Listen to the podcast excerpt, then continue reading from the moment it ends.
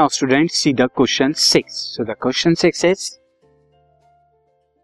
why it is easier to swim in sea water than in river water sea water में तैरना swim करना क्यों आसान होता है as compare to the river water ऐसा क्यों होता है स्टूडेंट रीजन देखते हैं।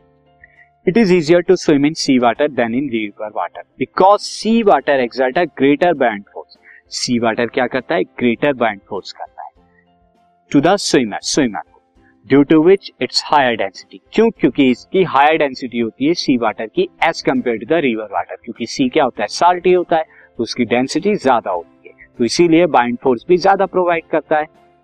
Now student when salt is mixed with water it increases the density of water क्योंकि हम जानते हैं, जब साल्ट मिक्स कर देते हैं वाटर में तो उसकी डेंसिटी इंक्रीज हो जाएगी और डेंसिटी इंक्रीज होगी तो बाइंड फोर्स इंक्रीज हो जाएगी और स्विमर को हेल्प मिलेगी स्विम करने